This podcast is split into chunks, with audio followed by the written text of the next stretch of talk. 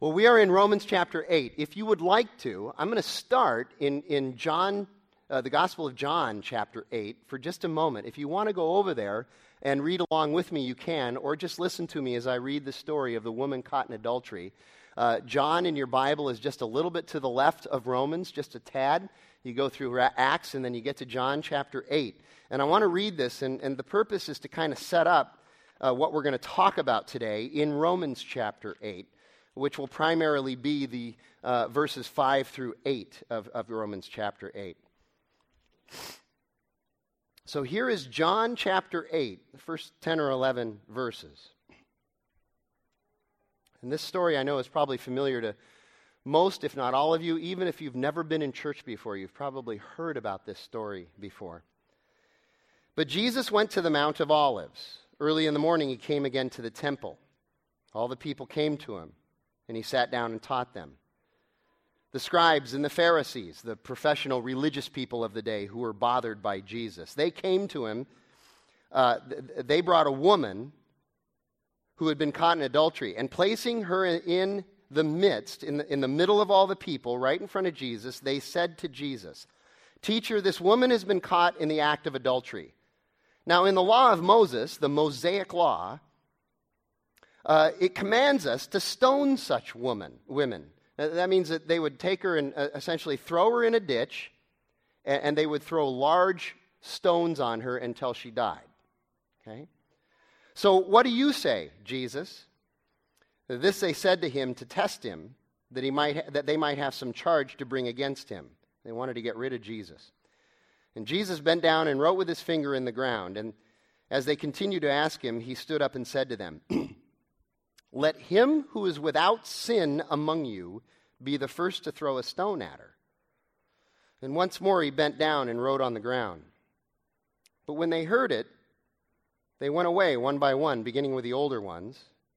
And Jesus was left alone with the woman standing before him.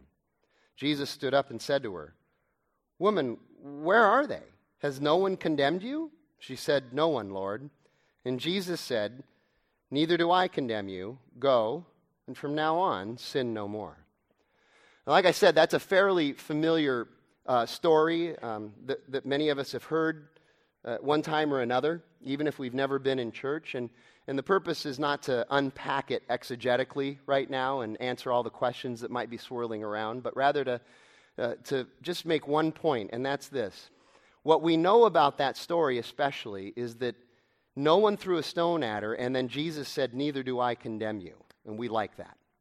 Just like last week when we talked about Romans chapter 8, verse 1. For those who are in Christ Jesus, there is now no condemnation. And, and we like that, and that's good. And that's really good. What we tend to forget, though, is that Jesus didn't quit talking after he said to her, Neither do I condemn you. He also said, Now go and sin no more. That's the part we tend to forget about because we wonder how that's even accomplished. And we recognize how difficult it is, and here's the worst part it brings tension to the story. It would have been so much better for us if Jesus had said, Neither do I condemn you, now go. And that's it. But the idea of not sinning anymore uh, brings tension. And, and so that's the tension we're going to deal with today. Because Paul tells us in Romans chapter 8, verse 1, that we are no longer condemned if we're in Christ Jesus. But in chapter 4, he then says that we actually are going to fulfill the law if we walk by the Spirit, by the Holy Spirit in us. Wow. And then verses 5 through 8 sort of unpacks that. And that brings us tension. We, we, we want to know about how we're forgiven and saved and no condemnation and redeemed and restored. But then the idea that there's something else going on is what's going to bring us some trouble. And so that's what we're going to talk about today. So I want to review a little bit. I want to get us up to date. Last week we talked about, like I said, no condemnation. That even when we fail, we can't be defeated.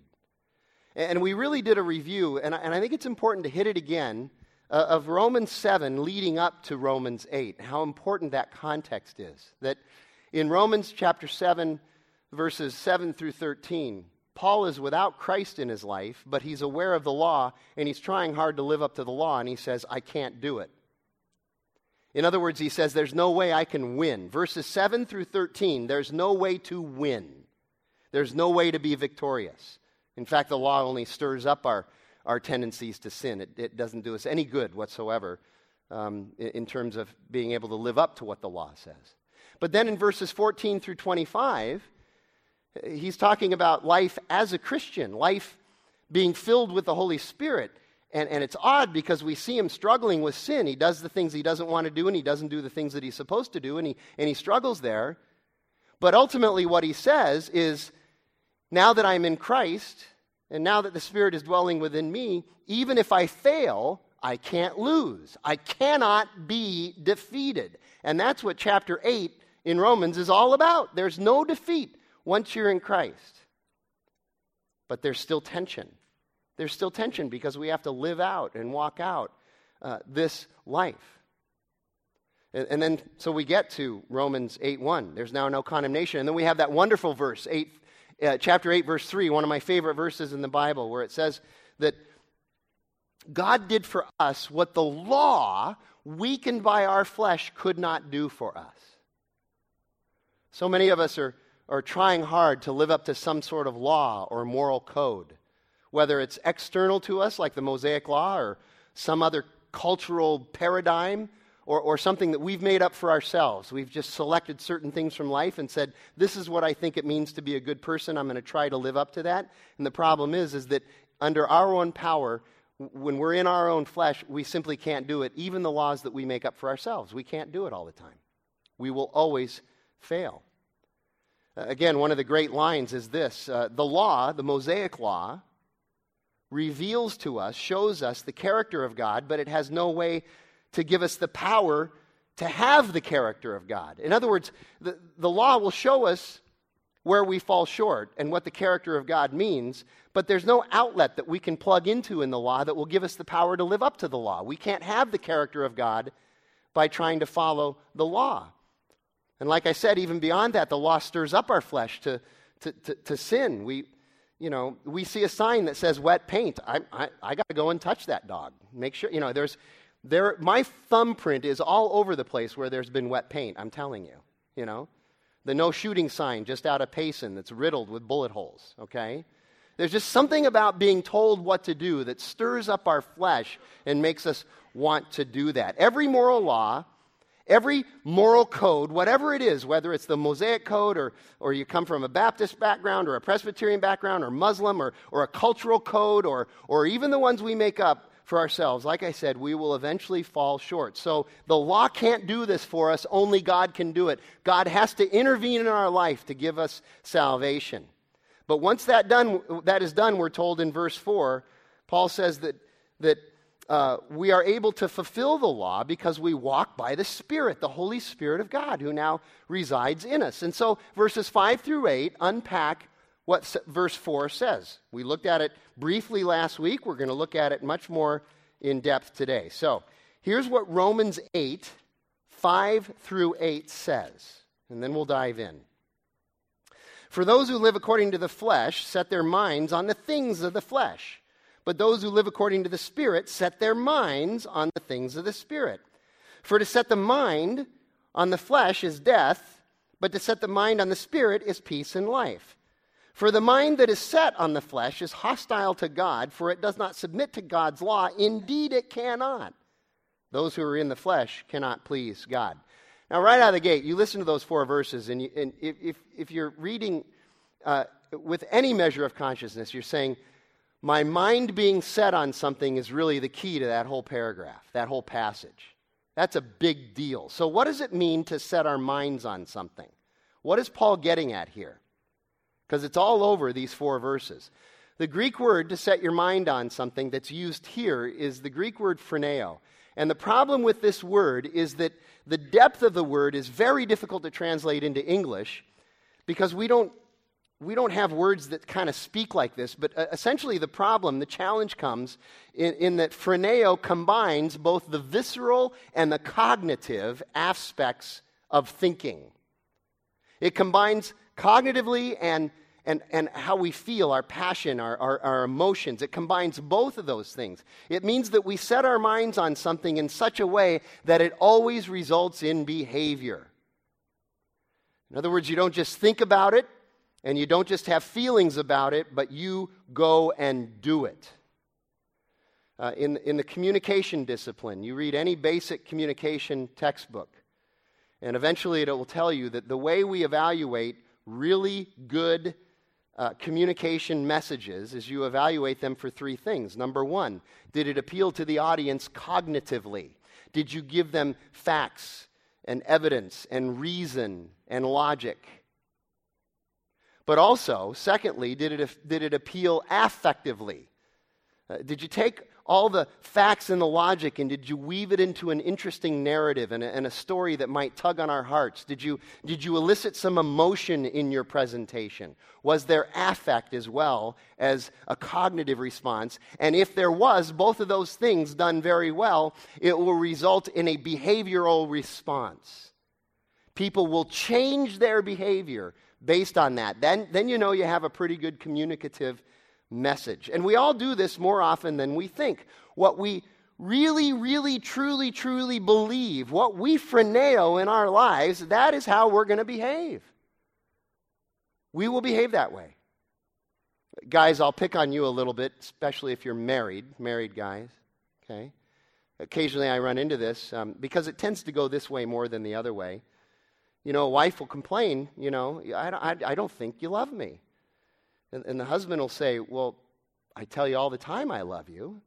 And she will say, Yes, you tell me, but you never show me. Yeah, see, a lot of women show. You never show me. Okay? So here's what she's saying she's saying, I am basing what you believe on your behavior, not just what you say you think about. You think about.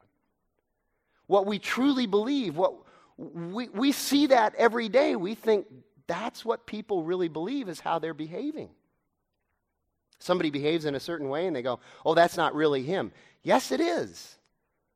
It is really him. Okay? So we all do this more than we think. And, and, and it's really the big things where this becomes important. We all think about the big things in our life in such a way that it causes us to give our lives to it and to walk it out.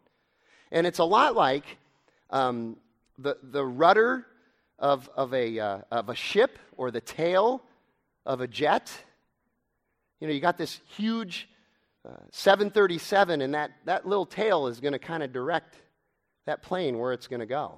Or the rudder of a ship, big ship, that rudder is going to direct where it's going to go. What we phroneo, that's going to direct our lives. It'll dictate what we, what we spend our life on. And, and so Paul says, listen, if you set your mind on the flesh, you're going to do stuff that's not going to result well for you in, in a multitude of ways. You're going to sin, but you're also going to try to make yourself righteous in the flesh as well, which you can't do. None of that works. But if you set your mind on the Spirit, here's what Paul is saying. When our minds, eh, in a visceral way, in an affective way, both cognitively and viscerally, when we're set on the Spirit, the Holy Spirit of God is never going to lead us to transgress the law. We wouldn't even have to know what the law is. That's what Galatians 5 says. If you cross what we're looking at today with Galatians chapter 5, the last half, and the first part of Galatians 6, what Paul says there is there, you don't even need to know the law if you're being led by the Spirit because the Spirit will never lead you to transgress the law. So live your life in the Holy Spirit, which has been given to you by Christ Jesus. Jesus even said in John chapter 15, when he's talking about the vine and the branches, he said, Listen, apart from me, you can do nothing. To walk out your life, to live out your life, it's got to be done by the power of Jesus in us.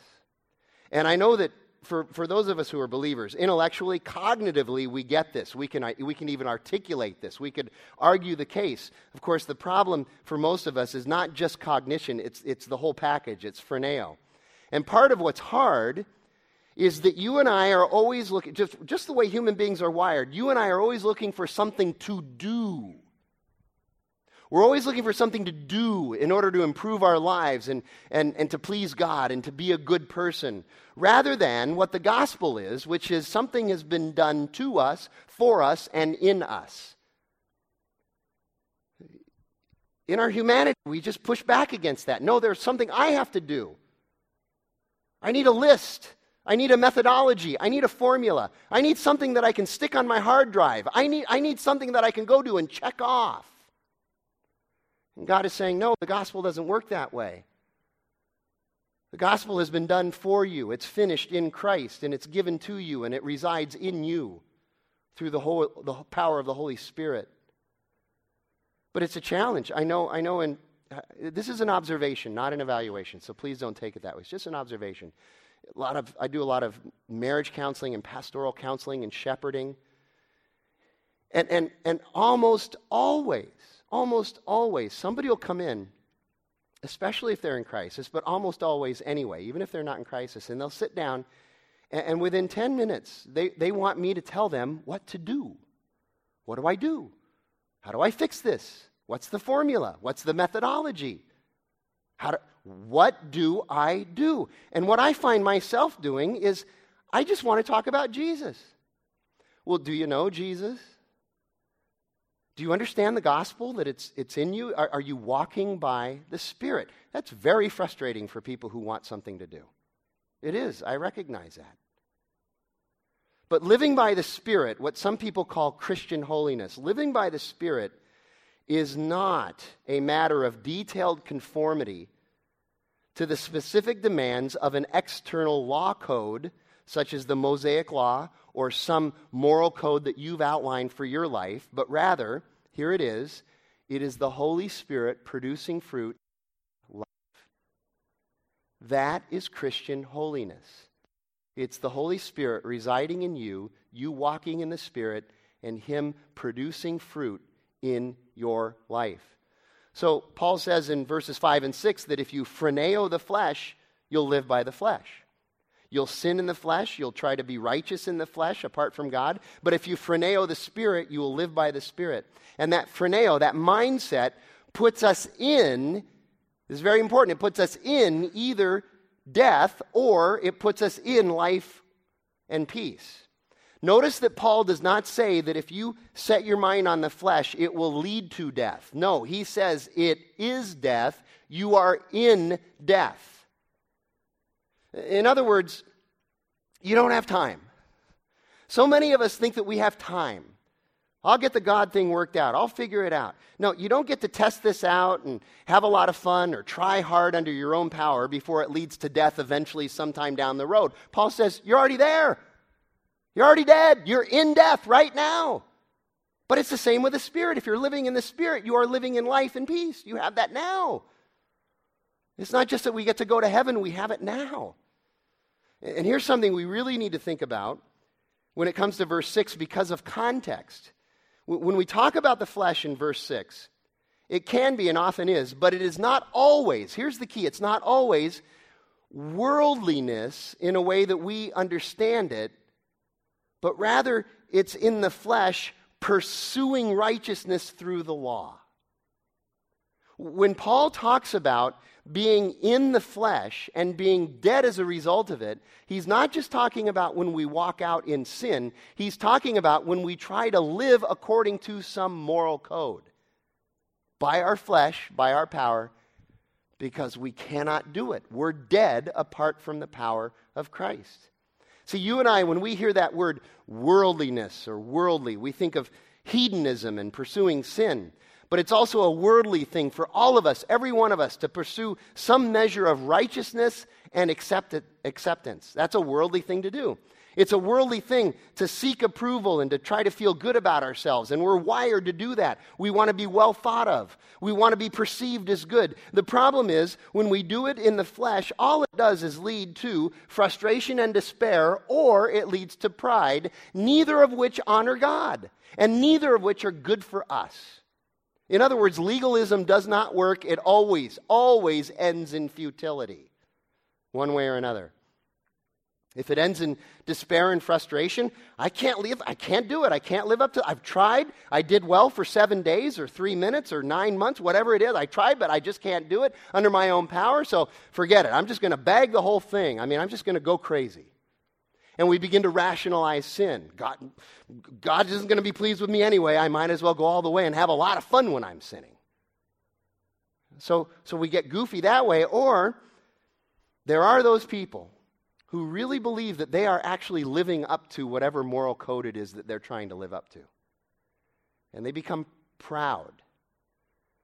And they become self righteous. And they become arrogant. And, and many of them are Christians. And they go to church every Sunday. And they would claim Jesus Christ as their Savior, but they'd also say, But why wouldn't He save me?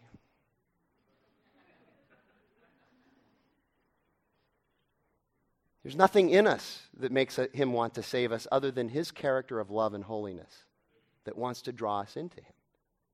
And even after he saves us, there's nothing we can do. Okay? But we're called to walk out this life by the power of his spirit. Let me tell you two things that I've noticed about people who have this self righteous pride that they they really think that they're living up to some moral code. Here's the first thing they can't even get to first base with God because they're filled with pride, and God abhors pride. Look in, look in the Bible, look in the scriptures, Old Testament and New Testament. How often does God speak against pride? It's, it's, the ones, he, he abhors pride. So if you're proud of yourself and your self righteousness, that stinks to God. Okay? But then the second thing, I, it's always interesting to me, and I've been this person before. It's always interesting when we find out what self righteous people do when they are hidden, when they're not front stage, when they are backstage. What we need to understand is that if we're in our flesh for our righteousness, we're also going to be in our flesh for our pleasure. And part of the problem is, is that we're so filled with our own self righteousness that we'll even run to sin in private because in our minds we're justifying it saying, I can handle it, they can't. I can handle this sin. It's those other unrighteous people who can't. And we do that. So, one of the things we really need to remember, which I mentioned last week, and what Paul, I believe, keeps saying in Romans 7 and 8, is that moral demands merely invite transgression. If I gave you a list of all these behaviorisms that you should change and ways that you could improve your life if, you, if, if I modified your behavior somehow, it's only going to invite transgression. Now, we'll get to the hostility to God thing in verse 7 in, in a second, but one thing we need to remember now is that what we're talking about is religiosity. It's religion, and that is hostile to God. God doesn't like religion, He doesn't. And, and here's why religion is a problem. Number one, religion always tries to eliminate God by you being your own Savior, by me being my own Savior. Well, if I do this, then I'll be acceptable to God. I've saved myself. It's not how God operates. Second of all, religion almost always leads to destructive, self righteous behavior, like the Apostle Paul when he would go out and kill people who didn't believe the same way he believed. Before Paul became Paul, he was Saul, and he was killing Christians because he felt he had the right way to God and they had the wrong way and they needed to be eliminated. Now, I know some of you are like, hey, man, I've never killed anybody with my religion. Maybe not physically. But the truth is, and here's one of the things that we all struggle with the truth is, is that when we begin to idolize something in ourself, like our self righteousness, always, always, always, we also begin to demonize things that we find offensive to us in other people. So when we idolize, we also demonize. And that's a problem, and religion leads to that as well. And then finally, Religion always leads to sins of the flesh when you become either filled with pride or filled with despair. It's just the way it works. So Paul exhorts us to walk by the Spirit. Walk by the one who has done what we cannot do. Walk by the one who has given us his love and has filled us with his love so that we can love God back and love others the way we should. Romans 13, Paul writes, Owe no one anything except to love each other, for the one who loves another has fulfilled the law. If you're walking in the perfect love of God, you're walking by a spirit, and you will naturally fulfill the law. So now you get to verse 7, where Paul explains that those whose minds are on the flesh are hostile to God. And, and one of the things he's saying here is that there's no way to be neutral about Jesus. Okay? You may have an opinion of Jesus that allows you to feel like you're neutral about Jesus. Well, I'm, I'm not, I'm not, I'm not a Jesus for, I'm not in with them. But he's okay. He's a good teacher. He's a nice guy. I don't have anything against Jesus either. I'm sorry, but the scriptures clearly teach that you're either in or you're out. There's no way to be neutral.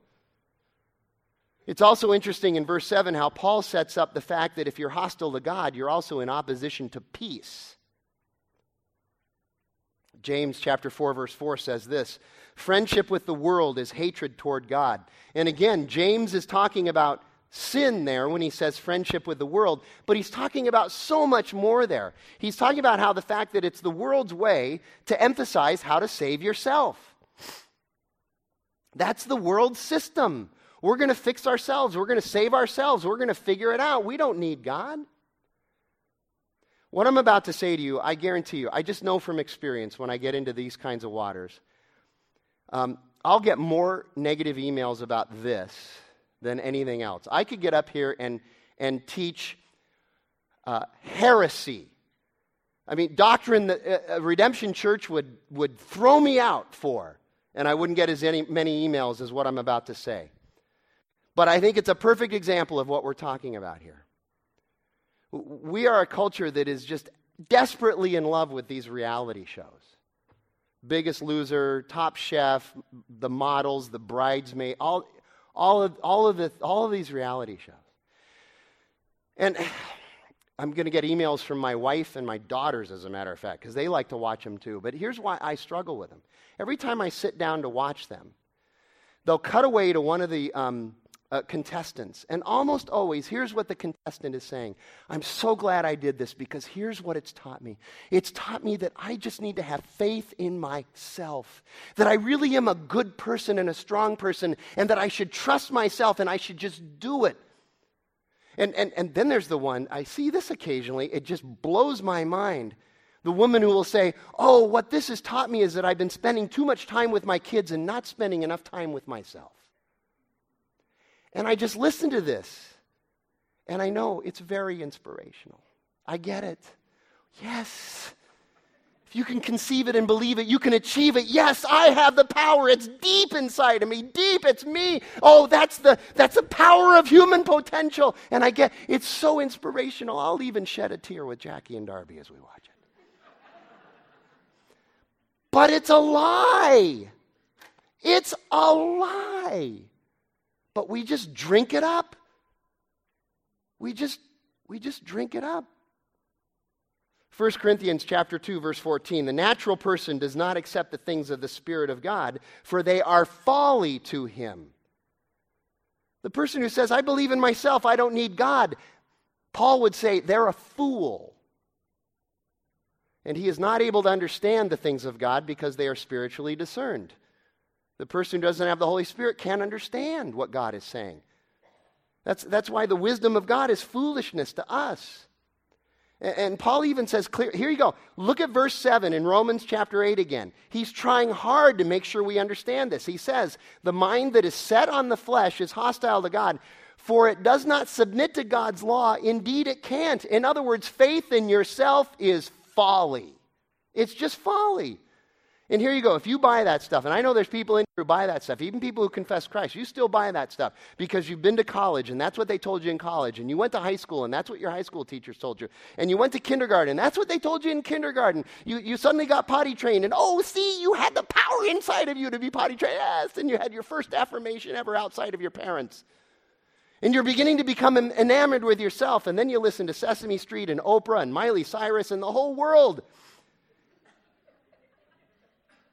If you buy this, you're only going to let yourself down because you can't do it. In fact, all of us have let ourselves down. The vast majority of us won't admit it. Why? Because we're too proud to admit it. And that's what God has come to shatter with His grace and His love. You don't need to worry about that stuff anymore. Jesus will never let you down, He always gives us what we need. And then verse 8, he says, Those who are in the flesh cannot please God. We can't please God with our religion. We can't please God with our causes. We can't please God with our morality. We certainly can't please God with our sin.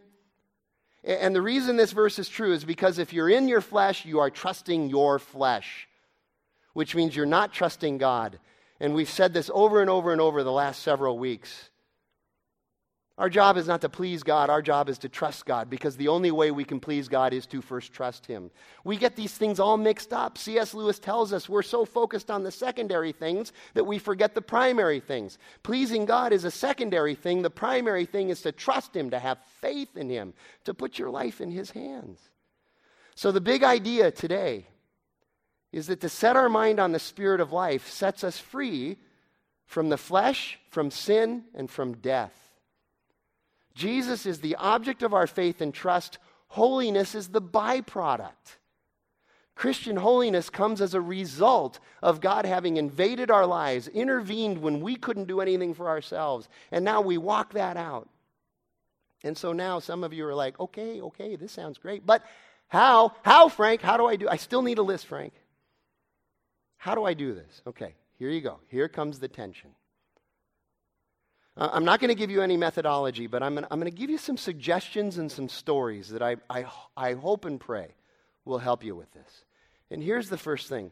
And the reason I bring this up is because I think this might be the most important thing, but it's the thing that most of us just run by and forget about and we never consider. And it even goes back to the, the, the woman caught in adultery, probably very excited that she's not condemned anymore, but then Jesus tags her with, oh, by the way, don't sin anymore.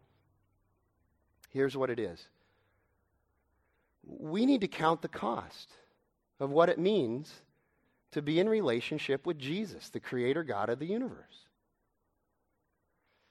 In Mark chapter 5, when, when Jesus is walking with Jairus, very slowly because Jairus' daughter is dying, and, and the woman who's been bleeding for 12 years comes up to him. And she thinks in her mind, if I just touch him, maybe I'll be made well. And she touches him, and and, and she's healed, and Jesus felt the power go out from him, and he says, Hey, who, who touched me? It says that the woman came to her with great fear and trembling. There's, there's a measure of fear and trembling, of, of reverence and awe, of majesty and mystery that I think is missing in, in, in many of our relation, mine too, our relationship with Christ. He is the creator God of this universe, and He holds everything in His hands there should be some respect, some awe, and there should be some measure of, of reverence and understanding that there might be cost. In other words, our lives might change when we come to Christ. Yeah, I know mine did. Mine, mine changed in, in interesting, and other people have said they've had this, this experience too. There were immediate changes that happened when I came to Christ, very immediate. But then there's been long term changes since then, just changes that have unfolded over the last 27, 28 years. The closer I get to Him, the more He reveals to me and the more I change. So we need to count the cost. Now, if you're not a Christian, here's the part where I would say you need Jesus. But this is also the part where I need to say you also need to know what that means to come to Christ. Even Jesus said, Jesus, this is Jesus' teaching, not mine. He said, count the cost first. You, you need to know what you're getting yourself into. See, a lot of people approach Jesus saying, I, I want that. I, I, I, ah, I, want that. I really do. I, I, I, want, I want the freedom that Christ brings in my life. But they don't realize that to have it, It's going to cost something. It's, things are going to change. Jesus is not something that you, that you grab and place in your back pocket as sort of an insurance policy against disasters. He's going to change your life, and thank God he does. I am glad for the changes. My wife is glad for the changes that Christ has brought in my life. And sometimes it costs something. So the person who looks at Jesus and says, I want that, but, but doesn't understand there's going to be a cost. Uh, Jesus once told a parable about uh, the four different soils and throwing seed on the four different soils. That second soil, that's the people who want Jesus but, but don't realize it's going to cost them anything. Jesus taught that on that soil he threw out the seed and it was hard and, and the seed was able to, to take root, but, but only on the surface. It, the roots weren't able to go deep. So when the plant sprung up, all the per- persecution and opposition and trials of life and the challenges in life and the, and, and, the, and the tribulation came, and the plant wilted very quickly and died off, and they weren't able to hang in there with Jesus. I want Jesus, but I, I don't want the cost. I don't want the trouble. Okay? It's a silly illustration, very silly illustration, but I'm going to use it anyway. The people in the first service, uh, we did a survey, 55% of the people liked it, so I'll use it here. So when my daughters were little, we'd be going something and they'd say, "Hey, uh, can we can we bring uh, our Barbies?" How many of you have daughters and have bar- and they have Barbies? Okay, so when they say bring the Barbies, you know what that means, right? That's like that's like more than just a doll and an outfit, right? Okay. So can we bring the Barbies? And I always said, I always said, yes, you may, but if you bring the Barbies, you're going to carry the Barbies, you're going to be in charge of the Barbies, and you're going to take care of the Barbies, and you're going to be responsible for the Barbies. And it was like, no, Dad, you take them, you carry them. We just want you to bring them so that we'll have them. And I always say, how badly do you want your Barbies? Okay, now, I know, right, right, you go, Frank's comparing God to Barbie, okay? So, but hear me in this, okay? How badly do you want Jesus? How badly do you want it? We have to ask ourselves that question at some point. All of us have to ask that question. Do you want the spirit filled life or not? There is a part we play. There's a journey we go on. There are sacrifices we're going to make. There's going to be a cost. Your life will change when you come to Christ. It's Tim Keller saying, unless you're willing to die, you are already dead. You're either going to die in your flesh right now, or you're going to die in Christ and He's going to make you alive. That's the choice. So, those of you who are already Christians, let me ask you this question. This is one that Tyler Johnson, our lead pastor over all the redemptions, posed to us a couple of weeks ago. And he says he likes to say this when he goes out and speaking. He, he says this to Christians. He says, Christians, those of you who acclaim Christ, how much of God do you really have? And he would say, Don't answer that because I already have the answer for you. You have as much of God as you want. You have as much of God as you want. You have as much as you phroneo. See, the problem is not that God holds out on us. As human beings, we have this tendency to kind of do a little something here and then go, God's holding out on. He's obviously holding out on me. He's playing his cards close to the vest. No, God never holds out on us. How can, how can a God who gave us his only son be said to have be said to hold out on us. It's we who hold out on God. You and I, we hold things too tightly. We're the ones with our cards close to the vest. We're holding out on God. I'm holding out on God. What do I have to do to have the spirit filled life? Here it is. You have to trust. You have to have faith. There's no formula, there's no methodology. And just understand that this is done by Christ's power and not ours. Therefore, we have to seek after Jesus. And if the Spirit is in you, you're going to naturally want to seek after Jesus. Here you go. The opposite of being hostile to something, I would suggest, would be to love something. How do we love something? So, how do I love Jackie? I love Jackie. As much as any human could love another human, I think I love Jackie, my wife. Okay? So, how do I love her? I love her by spending time with her. That's my favorite thing to do with her. And I show her love by spending time with her and being with her. I do not show my love to Jackie by researching her. I've never thought to myself, I really love Jackie. I'm going to go Google her. That makes no sense. But so many of us are out there, ah, okay, here you go. You got to spend time with him. That means spend time in his word because this is how you get to know him. Spend time in prayer, but spend time listening in prayer. Don't be re- so ready to dictate to God what we need in prayer, but, but be ready to spend time in prayer listening to God and then spend time with his people. Yes, we are outward focused and we should be on mission, but we also need to be with his people. Be in your redemption communities. You need to be in there because you're going to share your struggles. You're going to you're to offload some of your burdens to some of the other people in there, and they're going to encourage you and they're going to love you, and hopefully they'll feed you a decent meal, and you'll be able to. It'll encourage you. It'll build you up. Spend time with God. Spend time with who you love. And I understand it sounds an awful lot like I'm telling you what to do. So there is tension here. Amen. Let me, let me finish it by just saying here's my personal, I'm just going to lay this out for you the next couple of minutes. Here's my personal struggle with this. This is, this is how it's been, this is how it's happened in my life and continues to happen in my life because it's not over yet. I became a Christian 27, 28 years ago.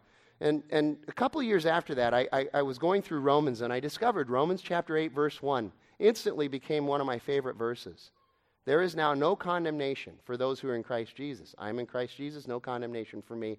That's awesome. And I understood it cognitively, I understood it intellectually. I understood it well enough that I could actually teach it to somebody else.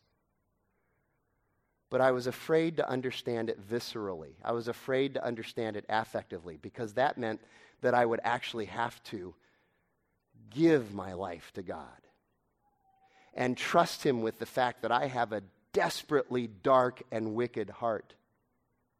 One of my other favorite verses in Scripture is Jeremiah 17 9, which says, and this is true of my heart, it's true of yours as well. The heart is wicked and deceptive above everything else. Who can understand it? I was afraid and have been afraid to live the life purely in the freedom of the fact that there is now no condemnation no matter what I do, because I was sure that my dark heart would take me right to the depths of sin. And here's what I've discovered God has been so gracious with me that He has not done that with me. Do I still sin? Yes, we're all still sinners. But he's protected me from that because as the Spirit has walked with me and has been in me, I've begun to see things in my life that, that that gloriously and to the glory of God, I've been able to change for the better. And I've been, I've been walking under the counsel of the law, even though I really don't even know the law, by his power. The opposite of what I was afraid would happen has happened. He has been faithful and he has fulfilled his promise in me. And the more I let go uh, of those things and those fears, the more God has just jumped into my life. And it is scary. But he promises to do that. And Paul says, walk by the Spirit, because in the Spirit we have life and peace. We live by the Spirit because of what, is, what God has done, not because we tried really hard. We're going to have communion in a second, respond. We're going to be able to give. Sean's going to come and, and lead us in that. So as you do that, just just walk by the Spirit. Understand that Christ is in you. And, and, and you get to come to his, his table and sup with him. You are his and he is yours. God, we thank you for this truth. We pray that your Holy Spirit would just stir us up and lead us and guide us and direct us. And that we would set our minds on the things of your Spirit, and that we would trust you in doing that. We ask it in Jesus' name. Amen.